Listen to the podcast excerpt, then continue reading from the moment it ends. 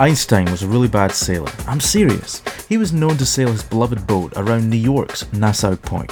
He ran his boat aground multiple times and even nearly drowned. The consensus among the locals was he was awful at it. However, he was known to love drifting aimlessly, staring into the vast expanse of the sky above, letting his imagination wander.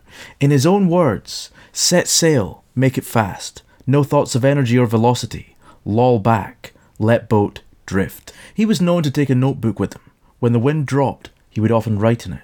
But when the wind picked up, he would set sail to the best of his reportedly poor ability.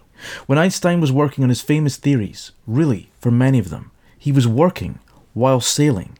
That is something I feel is not well known. It was perhaps sailing that led to many of Einstein's greatest explanations for the mysteries of our universe. One of Einstein's most infamous quotes, and of course there are many, was A true sign of intelligence is not knowledge, but imagination. Arguably, when we view Einstein as being one of the most intelligent people in history, quite possibly we are looking at him from the wrong perspective, because he was possibly one of the most imaginative people history.